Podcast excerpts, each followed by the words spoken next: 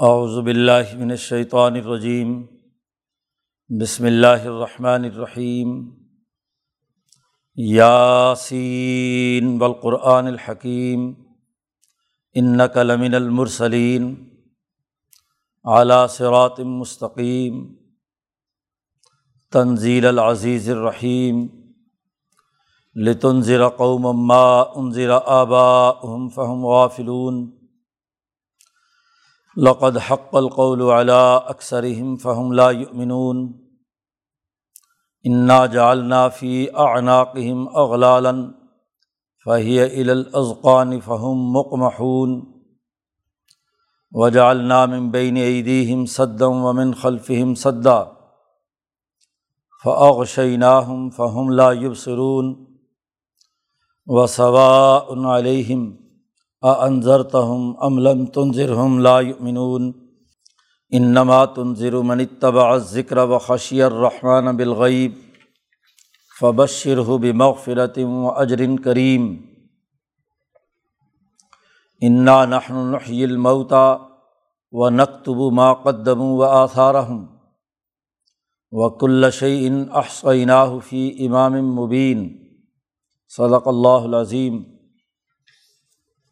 یہ صورت یاسین کا پہلا رقوع ہے۔ پچھلی صورت میں یہ حقیقت واضح کی گئی تھی کہ کائنات کی ہر چیز اس خاص فطرت پر پیدا ہوئی ہے۔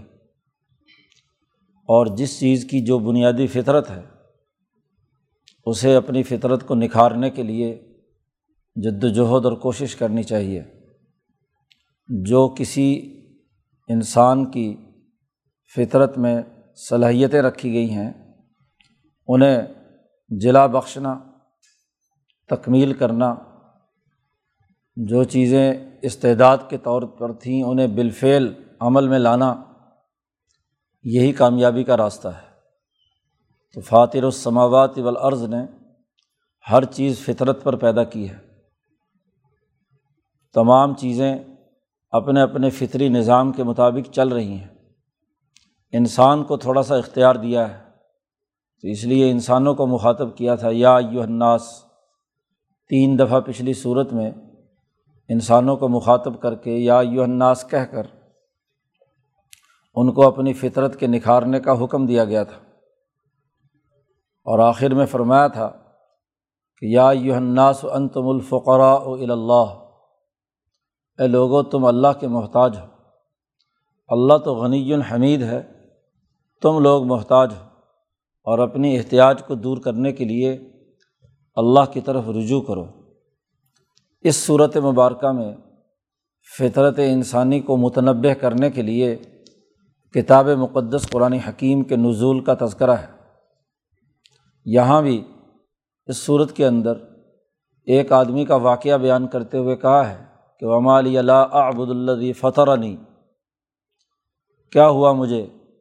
کہ میں اس ذات کو جس نے مجھے ایک خاص فطرت پر پیدا کیا ہے، تو میں اس ذات کو نہ مانوں، اس کی عبادت نہ کروں۔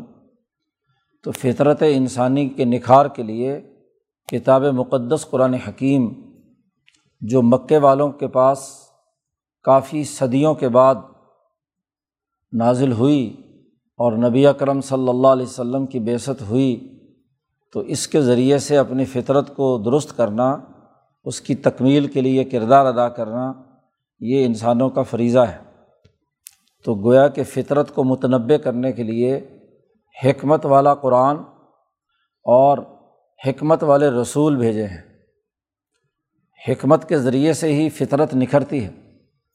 فطرت کی تعریف بیان کی تھی پچھلی صورت میں کہ شروع میں مولانا سندھی رحمۃ اللہ علیہ کے حوالے سے ہر چیز کی حقیقت، اس کے خواص، اوصاف تاثیرات اور نتائج متعین کرنا یہ فطرت کہلاتا ہے۔ تو اس فطرت کے نکھار کے لیے حکمت کی ضرورت ہوتی ہے کہ گرد و پیش کی تمام چیزوں کو درست تناظر میں سمجھا جائے اور انہیں اس طریقے سے بروئے کار لایا جائے کہ فطرت صحیح خطوط پر آگے بڑھے، اس کی تکمیل ہو۔ اس لیے اس صورت میں آغاز میں ہی قرآن حکیم کی قسم اٹھائی گئی ہے۔ اس سے پہلے حروف مقطعات میں سے یا سین غیب الغیب پر دلالت کرتا ہے۔ اور سین حروف مقطعات میں سے کسی بھی چیز کا کسی دائرے کے اندر شرائط کرنے پر دلالت کرتا ہے۔ یعنی یہ اللہ کا نور ہے، قرآن حکیم جو غیب سے نازل ہوا ہے۔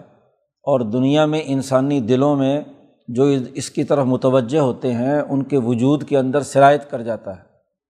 اس کا پروگرام پوری دنیا میں انسانیت جو اصل فطرت پر ہے، اس میں شرائط کرنے والا ہے، یہ غالب آ کر رہے گا۔ اب جو اپنی فطرت کو مشق کرتے ہیں، جو اس سے صحیح رہنمائی نہیں لیتے قرآن حکیم سے، وہ چاہے لاکھ مخالفت کریں، یہ دین غالب آ کر رہے گا، پوری دنیا میں شرائط کر کے رہے گا۔ ان کی مخالفت یا ان کا نہ ماننا، یہ اس کے راستے کی ایک تو رکاوٹ نہیں ہے۔ اور دوسرے نبی کرم صلی اللہ علیہ وسلم کو تسلی دی گئی ہے کہ جو لوگ تسلیم نہیں کرتے، دراصل ان کی فطرت کے اندر ہی کوئی کجی ایسی ہے، مزاج کے اندر خرابی ایسی ہے کہ انہوں نے اول وحلہ میں اس دین حق کو قبول نہیں کیا تو اللہ نے ان کی استعداد ہی سلب کر لی۔ جیسے کسی عضو کو کسی کام پر نہ لگایا جائے تو وہ شل ہو جاتا ہے، ہاتھ کو دس دن حرکت ہی نہ دی جائے تو وہ ایسا بیکار ہو جاتا ہے کہ دوبارہ لاکھ کوشش کرو تو وہ درست نہیں ہو سکتا۔ ایسے انسانوں میں سے جو انسان اپنی فطرت کے سفر پر روانہ نہیں ہوتے اور وہ اسی جگہ جمود کی حالت میں رہتے ہیں، تو ایک وقت آتا ہے تو پھر ان کے دلوں پر مہر لگ جاتی ہے۔ اس وقت ڈراؤ یا نہ ڈراؤ صبا علیہم آ انضرتا ہوں عملم تنظر ہوں وہ کبھی بھی ایمان نہیں لانے والے۔ کیونکہ وہ ایسا ہی ہے انسانی جسم میں جیسے ایک بیکار عضو ہوتا ہے جو اپنی خود ایسے عادات اور اتوار کی وجہ سے ناکارہ ہو جاتا ہے کہ جو کسی کام کے قابل نہیں ہے۔ تو صورت کا آغاز کیا ہے اللہ کے اس نور اور تجلی قرآن حکیم کی صورت میں جو آئی، جس نے پوری دنیا میں اس نور کو پھیلایا۔ یہ اللہ کی تجلی قرآن، کتاب مقدس قرآن حکیم کی صورت میں بھی ہے۔ اور اللہ کی یہ تجلی اور شاعر نبی اکرم صلی اللہ علیہ وسلم کی ذات گرامی کی صورت میں بھی ہے کہ آپ دنیا میں جو نور لے کر آئے ہیں، آپ کی ذات گرامی سے یہ نور پوری دنیا میں پھیل کر رہے گا، کوئی اس کی مخالفت کرتا ہے تو کرے تو وہ اپنا ہی نقصان اٹھائے گا۔ والقرآن الحکیم قسم ہے اس حکمت والے قرآن کی، جو بڑی پر از حکمت باتیں بیان کرتا ہے انسانی فطرت کے نکھار کے لیے اس کو متنوع کرنے کے لیے، حکمت کے اصول پر انسانوں کو ترقی دینے کے لیے یہ ہدایت نامہ نازل ہوا ہے۔ ایسے قرآن حکیم کی قسم اللہ تبارک و تعالیٰ خود اپنے کلام الہی کی قسم اٹھا رہا ہے۔ قرآن کی قسم اٹھا کر کہا ان نقلمن المرسلین، بے شک آپ رسولوں میں سے ہیں، آپ کو بھیجا گیا ہے۔ جو لوگ اللہ کی طرف سے دنیا میں دین کو غالب کرنے کے لیے بھیجے گئے ہیں، ان میں آپ کا شمار ہوتا ہے۔ تو قرآن حکیم کی قسم اٹھا کر اللہ نے نبی اکرم صلی اللہ علیہ وسلم کی رسالت کی حقانیت واضح کی ہے۔ آپ رسولوں میں سے بھی ہیں اور اعلیٰ سرات مستقیم آپ بالکل سیدھے اور درست راستے پر بھی ہیں۔ سرات مستقیم پر ہیں۔ اس راستے میں کوئی کجی نہیں ہے، کوئی کوتاہی نہیں ہے، کوئی شک نہیں ہے، کوئی ریب نہیں ہے۔ یہ المستقیم بالکل سیدھا راستہ ہے۔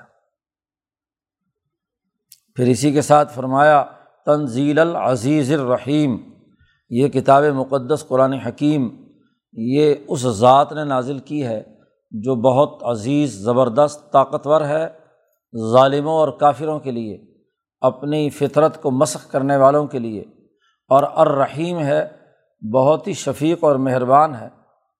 ہاں جی نہایت رحم کرنے والا ہے ان لوگوں پر جو اپنی فطرت کو نکھار کر کتاب مقدس قرآن حکیم سے رہنمائی لیتے ہیں۔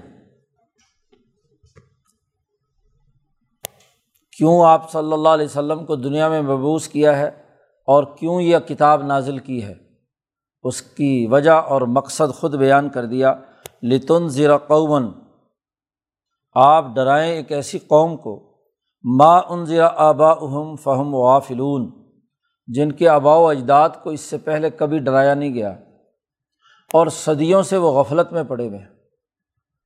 یہ بڑا ہی مشکل ٹاسک ہوتا ہے کہ جہاں جہالت کے گھٹا ٹوپ اندھیرے، غفلت کے دبیز چادریں انسانی دل و دماغ پر ہوں، ان کو جھنجھوڑ کر سیدھے راستے پر لانا بہت مشکل کام ہے۔ بعض قومیں ایسی ہیں جن میں یک بعد دیگر نبی آتے رہے جیسے یہودی ہیں، تو ان کو نبوت کی کچھ نہ کچھ اثاسیات کا پتہ ہے۔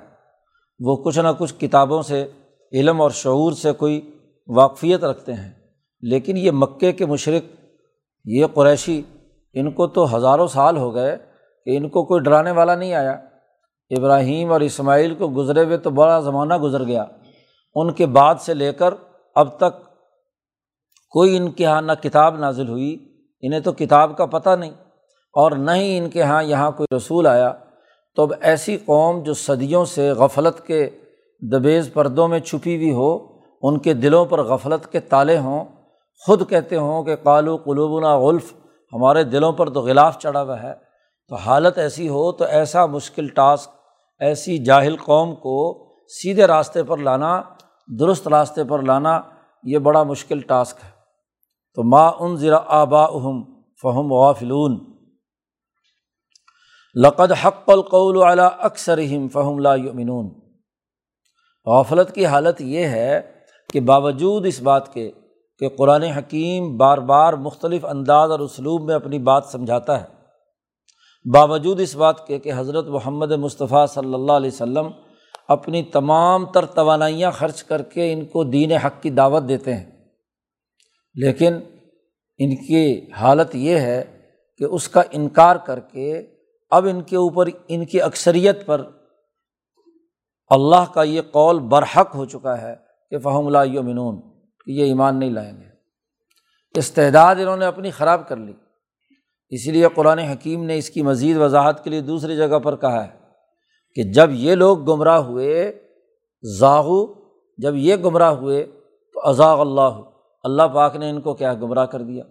تو پہلا عمل یہ نہیں ہے کہ اللہ پاک نے ان کو پیدائشی نالائق پیدا کیا تھا، انسان پیدا ہوا ہے اور ہر انسان فطرت اسلام پر پیدا ہوتا ہے۔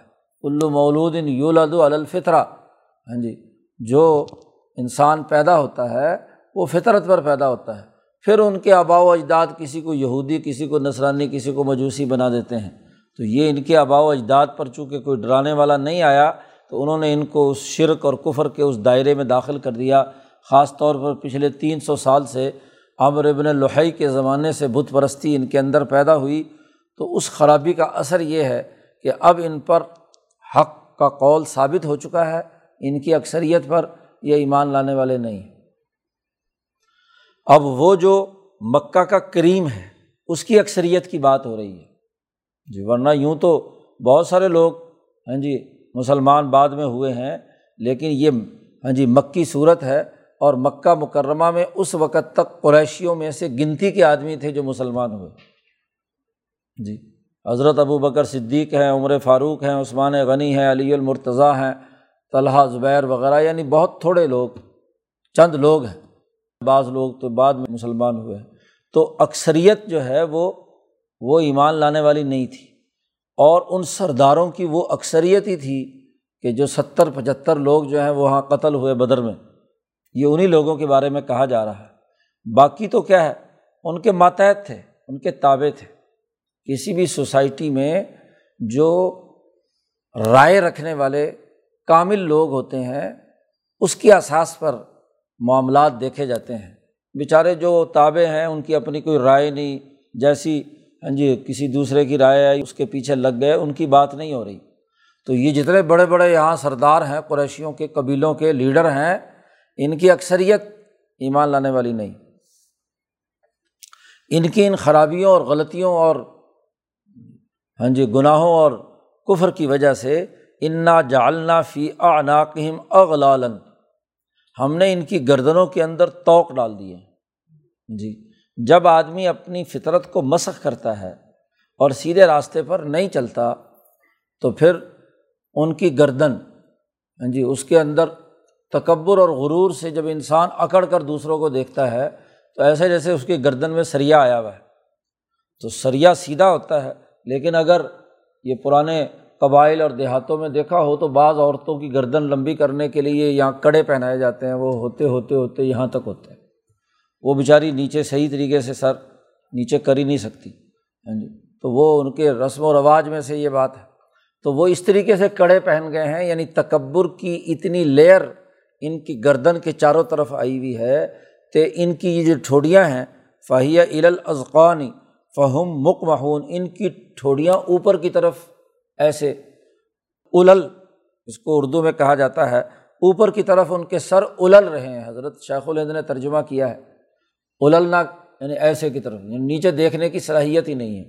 گویا کہ اپنے دل میں جھانکنے اور اپنے جسم کی طرف دیکھنے، اپنی اس بد حالت کو دیکھنے کی بھی صلاحیت نہیں رہتی جب انسان کے گردن میں اتنے کڑے اور اتنا سریا پڑا ہوا ہو۔ وہ نیچے انسانوں کو دیکھنے اور انسانوں کے حقوق ادا کرنے یا اپنے وجود کے حق ادا کرنے کی طرف بھی متوجہ نہیں ہوتا۔ اس لیے ایسا متکبر آدمی جو اس طریقے سے چلتا ہے تو کبھی کسی نہ کسی گڑھے کے اندر گر کر کیا ہے؟ جیسے بدر کے گڑھے میں یہ لوگ گرے۔ تو ہم نے ان کی گردنوں میں ان کے ان جرائم کی وجہ سے جب بھی انہوں نے نبی کی بات نہیں مانی، تو اس کی ایسی لانت آئی کہ اس کے نتیجے میں ان کے گلے کے اندر ایسے کڑے اور توق ڈال دیے گئے کہ ان کی ٹھوڑیاں اوپر کو اٹھی ہوئی ہیں۔ اور نہ صرف ان کی چہرے اور ٹھوڑیوں کا یہ حال ہے کہ یہ اوپر کی طرف اٹھی ہوئی ہیں بلکہ وجہ النام بینی دیم سدن ان کے سامنے بھی ہم نے ایک دیوار بنا دی ہے۔ جو فطرت انہوں نے مسق کی ہے، تو مسلسل مسق شدہ ہاں جی اعمال کے نتیجے میں، فطرت کے مسق کرنے کے نتیجے میں ان کی اصل فطرت کے سامنے بھی ایک دیوار ہے۔ ومن خلف ہم سدن ان کے پیچھے کی طرف بھی ایک دیوار ہے۔ اور پھر فعغ شعینہ ہوں پھر ہم نے اوپر سے ان کو بالکل ڈھانپ دیا۔ اور جب ڈھانپ دیا تو فہم لا یوب سرون آدمی کی گردن اوپر کی طرف اٹھی ہوئی ہو تو کم از کم آگے سامنے تو دیکھ سکتا ہے، نیچے نہ دیکھ سکے تو۔ یا اگر رخ موڑے تو پیچھے کی طرف دیکھ سکتا ہے۔ لیکن ایک تو نیچے دیکھنے کی اہلیت اور صلاحیت ختم ہو گئی مسلسل جرائم کے نتیجے میں۔ اور دوسرا، نبی سے نفرت اور قرآن سے نفرت کے نتیجے میں ان کے سامنے بھی ایسی دیوار بن گئی کہ یہ قرآن کے علوم کو اور نبی کی بات کو دیکھنے کی اہلیت سے محروم ہو گئے۔ پیچھے بھی اگر مڑیں گردن گھما کر تو وہاں بھی دیوار ہے، وہاں بھی ان کو کچھ نظر نہیں آتا۔ زیادہ سے زیادہ یہ ہو سکتا ہے کہ یہ سر اوپر کر کے اوپر کی طرف دیکھیں۔ تو فعغ شعینہ ہوں اوپر سے ہم نے غلاف ڈال دیا۔ ہم نے ان کو ڈھانپ دیا۔ اب آگے پیچھے، اوپر، نیچے، ہر چیز بند۔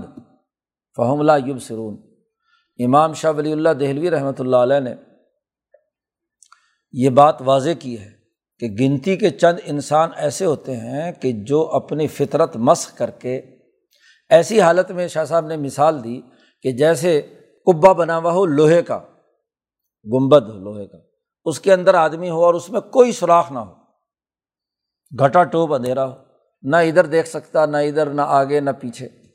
ایک آدمی وہ ہے جو کسی ایسے گنبد میں ہے کہ کوئی چھوٹا سا سوراخ ہے، تو وہاں سے اگر معمولی سی روشنی بھی آ رہی ہو، تو کچھ نہ کچھ تو کیا ہے، روشنی اس تک پہنچ ہی رہی ہے نا، چلو زیادہ نہ صحیح۔ اور ایک آدمی وہ ہے جس کا گنبد جو ہے، ہر انسان میں ایک گنبد ہے، اس کی ہمت کا۔ ہمت کسے کہتے ہیں؟ انسان کی قوت عقلیہ اور قوت عملیہ۔ اس کی تمام تر طبعی قوتوں سے مل کر جو ارادہ وجود میں آتا ہے جو قلبی اور عقلی طاقت وجود میں آتی ہے اور جب وہ ایک پیج پر آ جائے تو اسے ہمت کہتے ہیں۔ جی۔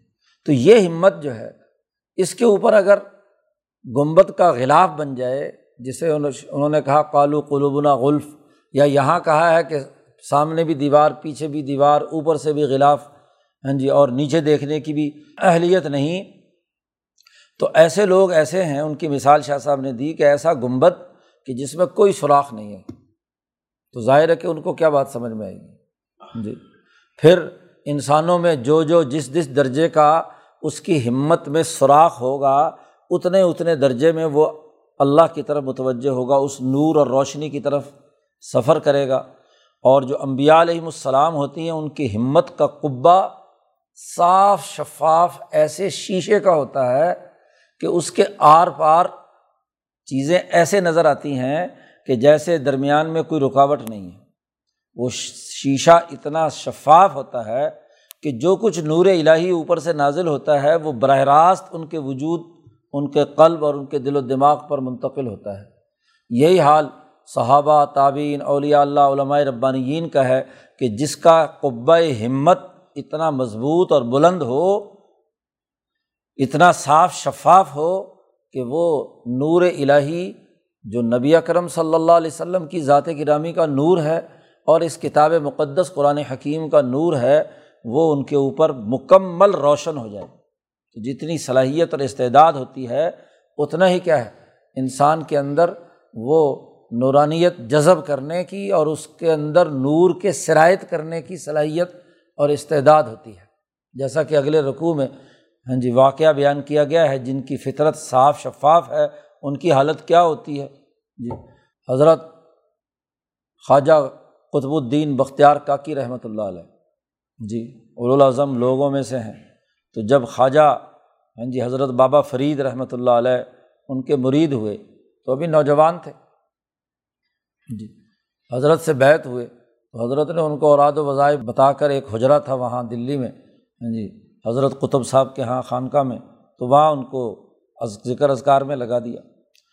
اسی دوران حضرت خواجہ معین الدین اجمیری چشتی رحمۃ اللہ علیہ، جو حضرت خواجہ قطب الدین بختیار کاکی کے پیر و مرشد ہیں، وہ آئے تو حضرت خواجہ معین الدین اجمیری جب وہاں پہنچے اور ان کو دورہ کرایا انہوں نے اپنی خانقاہ کا، تو مختلف لوگ جو ذاکرین تھے اپنے اپنے کمرے میں، بابا فرید پر نظر پڑی تو حضرت نے ہاں جی معین الدین چشتی رحمۃ اللہ علیہ نے حضرت خواجہ قطب صاحب سے کہا، نوجوان پر نظر پڑتے ہی بابا فرید پر کہ یہ بڑی اونچی ہمت کا تو نے ہاں جی پرندہ شکار کیا ہے۔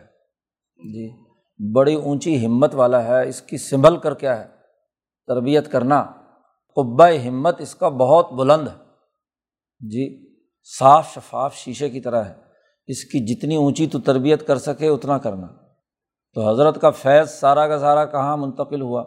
حضرت بابا فرید گن شکر رحمۃ اللہ علیہ کو حاصل ہوا۔ اس لیے ان کا فیض پوری دنیا میں پھیلا۔ جی پوری دنیا میں پھیلا۔ پاک پتن کے مرکز میں آ کر جب حضرت بیٹھے ہیں تو پوری دنیا سیراب ہوئی۔ کہاں خواجہ نظام الدین اولیا تربیت یافتہ؟ ہاں جی کہاں بڑے بڑے الاظم لوگ جو ہیں؟ ہاں جی حضرت صابر صاحب۔ جی تو ایسے ایسے لوگ تربیت کیے کہ جو بہت طاقتور اور مضبوط تھے۔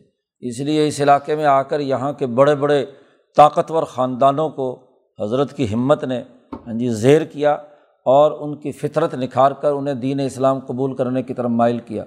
تو یہ استعداد اور صلاحیت ہے۔ جن کا قبۂ ہمت کمزور ہے، وہ بیچارے ہاں جی کچھ کام نہیں کر سکتے۔ اور جن کا قبۂ ہمت مضبوط ہوتا ہے اور عالی ہوتا ہے، وہ دراصل انوارات الہیہ کو قبول کرتے ہیں۔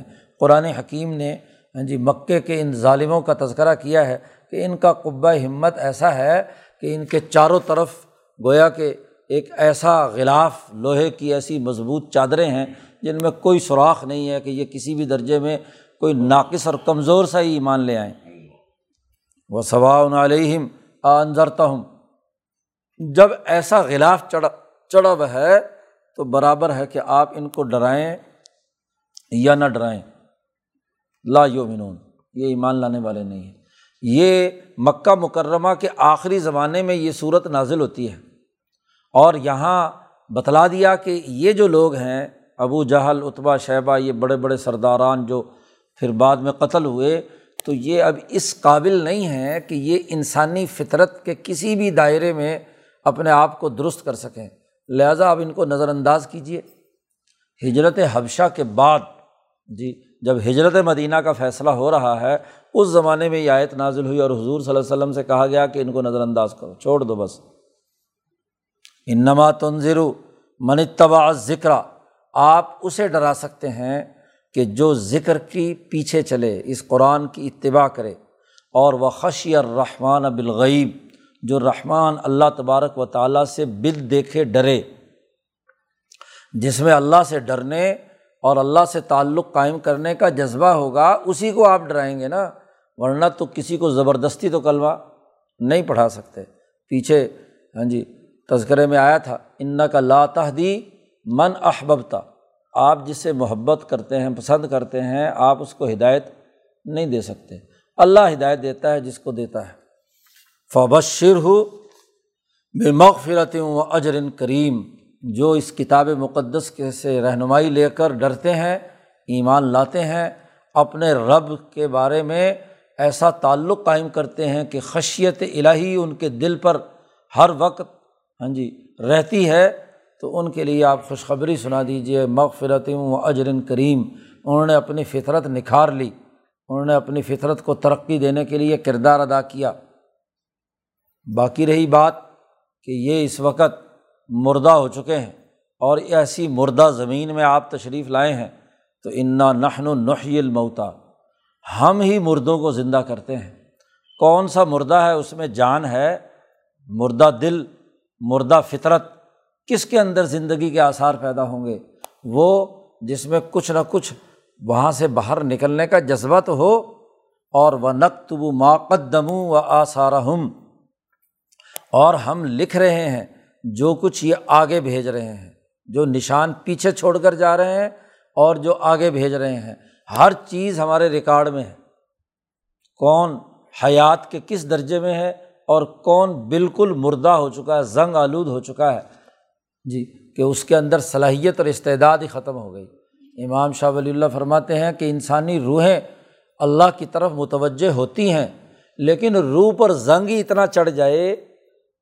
ہاں جی جیسے لوہا زنگ آلود ہو جائے تو مقناطیس کی طرف اس کی کشش ختم ہو جاتی ہے، کیونکہ اس میں حدیدیت یعنی لوہے کی استعداد اور صلاحیت ہی سرے سے کیا ہے؟ ختم ہو گئی۔ تو اس کے اندر کشش اور جذب کیسے ہوگا؟ اللہ کی تجلی، یہ مقناطیس تو اپنی طرف کھینچ رہا ہے۔ اب جائے گا وہ جس کے اندر کچھ اپنی فطرت کے مطابق کچھ لوہے کی صلاحیت اور استعداد تو کچھ تو لوہا بچا ہوا ہو، اور جہاں مسلسل زنگ آلود تہیں جم گئی ہوں اور لوہا اصل وجود میں باقی نہ رہا ہو، بس صرف سامنے نظر آ رہا ہے کہ لوہا ہے۔ ویسے ہی مارو اس کو تو وہ بکھر کر کیا ہے، مٹی ہو جائے گا۔ تو اس کے اندر کیا کشش رہے گی؟ قرآن حکیم کہتا ہے کلّا شعین اشعینہ فی امام مبین۔ ہم نے ہر چیز لوہے محفوظ کے اندر، کھلی اصل کتاب کے اندر ہم نے وہاں جمع کر رکھی ہے۔ احسا قرآن کی ایک اصطلاح ہے۔ اور اس کا مفہوم امام شاہ ولی اللہ دہلوی نے فرمایا کہ انسان جب دنیا میں کوئی عمل کرتا ہے تو وہ عمل اس کے نفس کے ساتھ، روح کے ساتھ وابستہ ہو جاتا ہے۔ اور پھر اس روح کے ذریعے سے یہ سانس جہاں سے آ رہا ہے، مالا اعلیٰ میں جو اس کا سرور موجود ہے، جہاں سے اس کی زندگی، حیات اور اس کا اصل ماسٹر کاپی موجود ہے، یہ تمام اعمال اس ریکارڈ میں جا کر کیا ہے؟ محفوظ ہو جاتے ہیں اور وہیں سے اس کو پرنٹ لے کر دیا جائے گا کہ لو یہ اپنا نامہ اعمال پڑھو۔ ہاں جی دائیں ہاتھ میں یا بائیں ہاتھ میں۔ تو ہر چیز ہماری شمار میں ہے، ہماری گنتی میں ہے اور وہ لوہے محفوظ میں ہم نے لکھی ہوئی ہے۔ تو جس نے جس درجے میں اپنی فطرت نکھاری، اسے اسی درجے کے اندر ترقی ملے گی۔ اور جس نے جس درجے میں اپنی فطرت مسق کی، اس کے مطابق اسے سزا ملے گی۔ وہ ایمان لانے والا نہیں ہے۔ تو اس رقوع میں بنیادی فطرت سے متعلق نکھارنے کے لیے بنیادی باتیں بیان فرمائیں کہ ایک تو کتاب مقدس قرآن حکیم اور دوسرا نبی اکرم صلی اللہ علیہ وسلم کی ذات گرامی ہے جو ان دونوں انوارات الہیہ، تجلیات الہیہ سے رابطہ پیدا کرے گا، وہ کامیاب اور ترقی یافتہ ہے، اس کے لیے بشر ہو بے و اجر کریم اور جو اس کا انکار کرے گا، اس کے لیے سزا ہے۔ اگلے رقوع میں پورا قصہ بیان کیا ہے۔ اصحاب القریہ کا۔ اور پھر وضاحت کی ہے کہ دیکھو کیسے کس کی فطرت صحیح تھی تو اس نے کیا بات کہی اور جن کی فطرت مسق ہو چکی تھی ان کے رویے کیا تھے۔ اللہ تعالیٰ قرآن حکیم کو سمجھنے اور اس پر عمل کرنے کی توفیق عطا فرمائے۔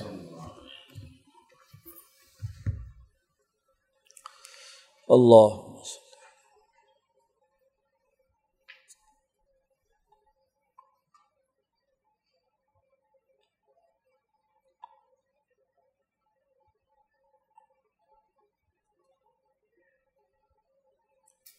اجمعین